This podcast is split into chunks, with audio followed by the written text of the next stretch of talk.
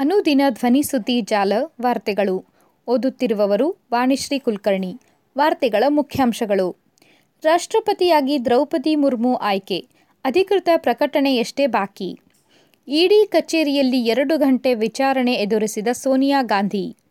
ಜಗತ್ತಿನ ಅತಿ ಹಿರಿಯ ಗಂಡು ಪಾಂಡ ಇನ್ನಿಲ್ಲ. ಈಶ್ವರಪ್ಪಗೆ ಕ್ಲೀನ್ ಚಿಟ್.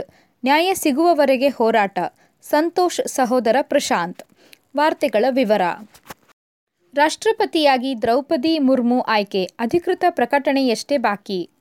ಎನ್ಡಿಎ ರಾಷ್ಟ್ರಪತಿ ಅಭ್ಯರ್ಥಿ ದ್ರೌಪದಿ ಮುರ್ಮು ಗುರುವಾರ ಮೂರನೇ ಸುತ್ತಿನ ಮತ ಎಣಿಕೆಯ ನಂತರ ಶೇಕಡ ಐವತ್ತಕ್ಕೂ ಅಧಿಕ ಮತ ಪಡೆದು ತಮ್ಮ ಪ್ರತಿಸ್ಪರ್ಧಿ ಯಶವಂತ್ ಸಿನ್ಹಾ ಅವರ ವಿರುದ್ಧ ಚುನಾವಣೆಯಲ್ಲಿ ಬಹುತೇಕ ಜಯ ಗಳಿಸಿದ್ದಾರೆ. ಎಲ್ಲ ಮತಗಳ ಎಣಿಕೆ ನಂತರ ಅವರ ಗೆಲುವಿನ ಬಗ್ಗೆ ಅಧಿಕೃತ ಪ್ರಕಟಣೆಯನ್ನು ನಿರೀಕ್ಷಿಸಲಾಗಿದೆ. ಆದರೆ ಅವರು ಈಗಾಗಲೇ ಐದು ಲಕ್ಷದ ಎಪ್ಪತ್ತೇಳು ಸಾವಿರದ ಏಳ್ನೂರ ಎಪ್ಪತ್ತೇಳು ಮತಗಳನ್ನು ಪಡೆದಿದ್ದಾರೆ.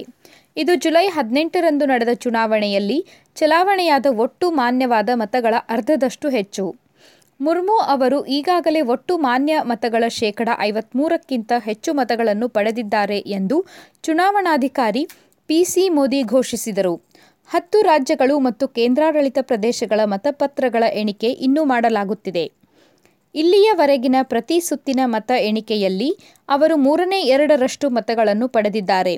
ಅವರ ಪರವಾಗಿ ವಿರೋಧ ಪಕ್ಷಗಳ ಹದಿನೇಳು ಸಂಸದರು ಅಡ್ಡ ಮತದಾನ ಮಾಡಿದ್ದಾರೆ ಎಂದು ಮೂಲಗಳು ತಿಳಿಸಿವೆ.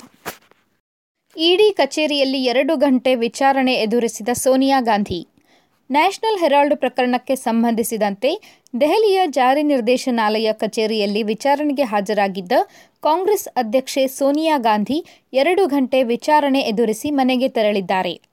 ಕೋವಿಡ್ನಿಂದ ಚೇತರಿಸಿಕೊಳ್ಳುತ್ತಿರುವುದಾಗಿ ಸೋನಿಯಾ ಗಾಂಧಿ ಅವರು ಮನವಿ ಮಾಡಿದ ಹಿನ್ನೆಲೆಯಲ್ಲಿ ಇಂದಿನ ವಿಚಾರಣೆಯನ್ನು ಎರಡು ಗಂಟೆಗೆ ಮೊಟಕುಗೊಳಿಸಲಾಯಿತು ಎಂದು ಇಡಿ ಅಧಿಕಾರಿಗಳು ತಿಳಿಸಿದ್ದಾರೆ. ಮಧ್ಯಾಹ್ನ ಹನ್ನೆರಡು ಗಂಟೆ ಸುಮಾರಿಗೆ ಝೆಡ್ ಪ್ಲಸ್ ಭದ್ರತೆಯೊಂದಿಗೆ ದೆಹಲಿಯ ವಿದ್ಯುತ್ ಲೇನ್ನಲ್ಲಿರುವ ಇಡಿ ಕಚೇರಿಗೆ ಸೋನಿಯಾ ಹಾಜರಾಗಿದ್ದರು.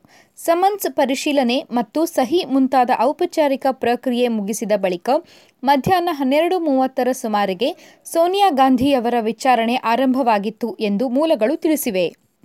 ವೈದ್ಯಕೀಯ ಆಧಾರದ ಮೇಲೆ ಅವರ ಮನವಿಯನ್ನು ಪರಿಗಣಿಸಿ ಕಳುಹಿಸಲಾಗಿದೆ ಎಂದು ಮೂಲಗಳು ತಿಳಿಸಿವೆ. ಈ ಹಿನ್ನೆಲೆಯಲ್ಲಿ ಸೋನಿಯಾ ಗಾಂಧಿ ಅವರನ್ನು ಜಾರಿ ನಿರ್ದೇಶನಾಲಯವು ಪ್ರಶ್ನಿಸುತ್ತಿರುವುದನ್ನು ವಿರೋಧಿಸಿ ಪಕ್ಷದ ಮುಖಂಡರು ಮತ್ತು ಕಾರ್ಯಕರ್ತರು ಪ್ರಧಾನ ಕಚೇರಿಯ ಮುಂದೆ ಹಾಗೂ ದೇಶದಾದ್ಯಂತ ಪ್ರತಿಭಟನೆ ನಡೆಸಿದರು. ಆಡಳಿತ ಪಕ್ಷವು ವಿರೋಧ ಪಕ್ಷಗಳನ್ನು ಶತ್ರುಗಳಂತೆ ನೋಡುತ್ತಿದೆ ಎಂದು ಆಪಾದಿಸಿವೆ.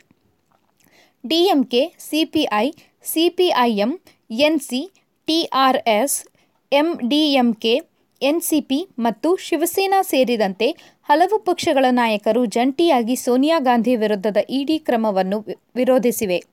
ಕೇಂದ್ರ ಸರ್ಕಾರವು ತನ್ನ ದುರುದ್ದೇಶಗಳನ್ನು ಈಡೇರಿಸಿಕೊಳ್ಳಲು ತನಿಖಾ ಸಂಸ್ಥೆಗಳನ್ನು ದುರ್ಬಳಕೆ ಮಾಡಿಕೊಳ್ಳುತ್ತಿವೆ ಎಂದು ಆರೋಪಿಸಿವೆ.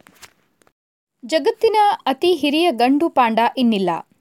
ಬಂಧನದಲ್ಲಿ ಇರುವ ಜಗತ್ತಿನ ಅತಿ ಹಿರಿಯ ಗಂಡು ಪಾಂಡ ಎಂದು ಗುರುತಿಸಲಾಗಿದ್ದ ಪಾಂಡಾವು ಮೂವತ್ತೈದು ವಯಸ್ಸಿನಲ್ಲಿ ಹಾಂಗ್ಕಾಂಗ್ ಮೃಗಾಲಯದಲ್ಲಿ ಗುರುವಾರ ಅನಾರೋಗ್ಯದಿಂದ ಮೃತಪಟ್ಟಿತು. ಚೀನಾವು ಈ ಪಾಂಡಾ ಹಾಗೂ ಮತ್ತೊಂದು ಹೆಣ್ಣು ಪಾಂಡಾವನ್ನು ಹತ್ತೊಂಬತ್ತು ನೂರ ತೊಂಬತ್ತೊಂಬತ್ತರಲ್ಲಿ ಕೊಡುಗೆ ನೀಡಿತ್ತು. ಮೂವತ್ತೆಂಟು ವರ್ಷದ ಹೆಣ್ಣು ಪಾಂಡಾವು ಎರಡು ಸಾವಿರದ ಹದಿನಾರರಲ್ಲಿಯೇ ಮೃತಪಟ್ಟಿದೆ. ಬಂಧನದಲ್ಲಿದ್ದ ಅತ್ಯಂತ ಹಿರಿಯ ಹೆಣ್ಣು ಪಾಂಡ ಎಂದು ಅದನ್ನು ಗುರುತಿಸಲಾಗಿತ್ತು. ಗಂಡು ಪಾಂಡ ಮೂವತ್ತೈದು ವರ್ಷ ಜೀವಿಸಿದೆ.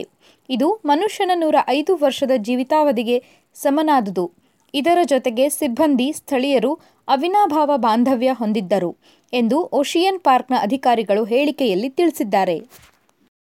ಈಶ್ವರಪ್ಪಗೆ ಕ್ಲೀನ್ ಚಿಟ್, ನ್ಯಾಯ ಸಿಗುವವರೆಗೆ ಹೋರಾಟ, ಸಂತೋಷ್ ಸಹೋದರ ಪ್ರಶಾಂತ್. ಸಂತೋಷ್ ಪಾಟೀಲ್ ಹಾಗೂ ಶಾಸಕ ಕೆಎಸ್ ಈಶ್ವರಪ್ಪ ಅವರ ಸಹವರ್ತಿಗಳ ಮೊಬೈಲ್ ಸಂಭಾಷಣೆಯ ದಾಖಲೆಗಳನ್ನು ಪಡೆದು ಜನಪ್ರತಿನಿಧಿಗಳ ವಿಶೇಷ ನ್ಯಾಯಾಲಯಕ್ಕೆ ಸಲ್ಲಿಸುತ್ತೇವೆ. ನ್ಯಾಯ ಸಿಗುವವರೆಗೆ ಹೋರಾಟ ಮುಂದುವರಿಸುತ್ತೇವೆ ಎಂದು ಸಂತೋಷ್ ಅವರ ಹಿರಿಯ ಸಹೋದರ ಪ್ರಶಾಂತ್ ಪಾಟೀಲ್ ತಿಳಿಸಿದ್ದಾರೆ. ಗುತ್ತಿಗೆದಾರ ಸಂತೋಷ್ ಪಾಟೀಲ್ ಸಾವಿನ ಪ್ರಕರಣದಲ್ಲಿ ಪ್ರಮುಖ ಆರೋಪ ಹೊತ್ತಿದ್ದ ಶಾಸಕ ಕೆಎಸ್ ಈಶ್ವರಪ್ಪ ಅವರಿಗೆ ಕ್ಲೀನ್ ಚಿಟ್ ನೀಡಿದ ಹಿನ್ನೆಲೆಯಲ್ಲಿ ಅವರು ಬೆಳಗಾವಿಯಲ್ಲಿ ಗುರುವಾರ ಮಾಧ್ಯಮಗಳ ಮುಂದೆ ಹೇಳಿಕೆ ನೀಡಿದರು.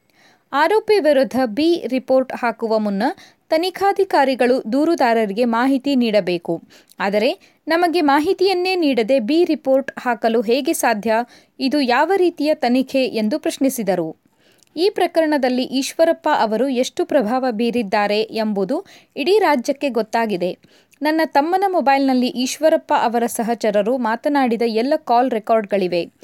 ಈ ಸಾವಿಗೆ ಈಶ್ವರಪ್ಪ ಅವರೇ ಕಾರಣ ಎಂದು ಸಾಬೀತು ಮಾಡಲು ಅವುಗಳಿಂದ ಸಾಧ್ಯವಿದೆ. ಆದರೆ ಪೊಲೀಸರು ಈವರೆಗೂ ಆ ಮೊಬೈಲ್ ನಮಗೆ ಹಿಂತಿರುಗಿ ನೀಡಿಲ್ಲ ಎಂದರು.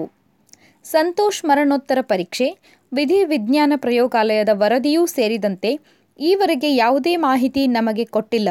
ಹೆಜ್ಜೆ ಹೆಜ್ಜೆಗೂ ನಮ್ಮ ಕಣ್ಣು ತಪ್ಪಿಸಿ ಈಶ್ವರಪ್ಪ ಅವರನ್ನು ಬಚಾವ್ ಮಾಡುವ ಕೆಲಸ ಮಾಡಿದ್ದಾರೆ ಎಂದು ಅವರು ದೂರಿದರು.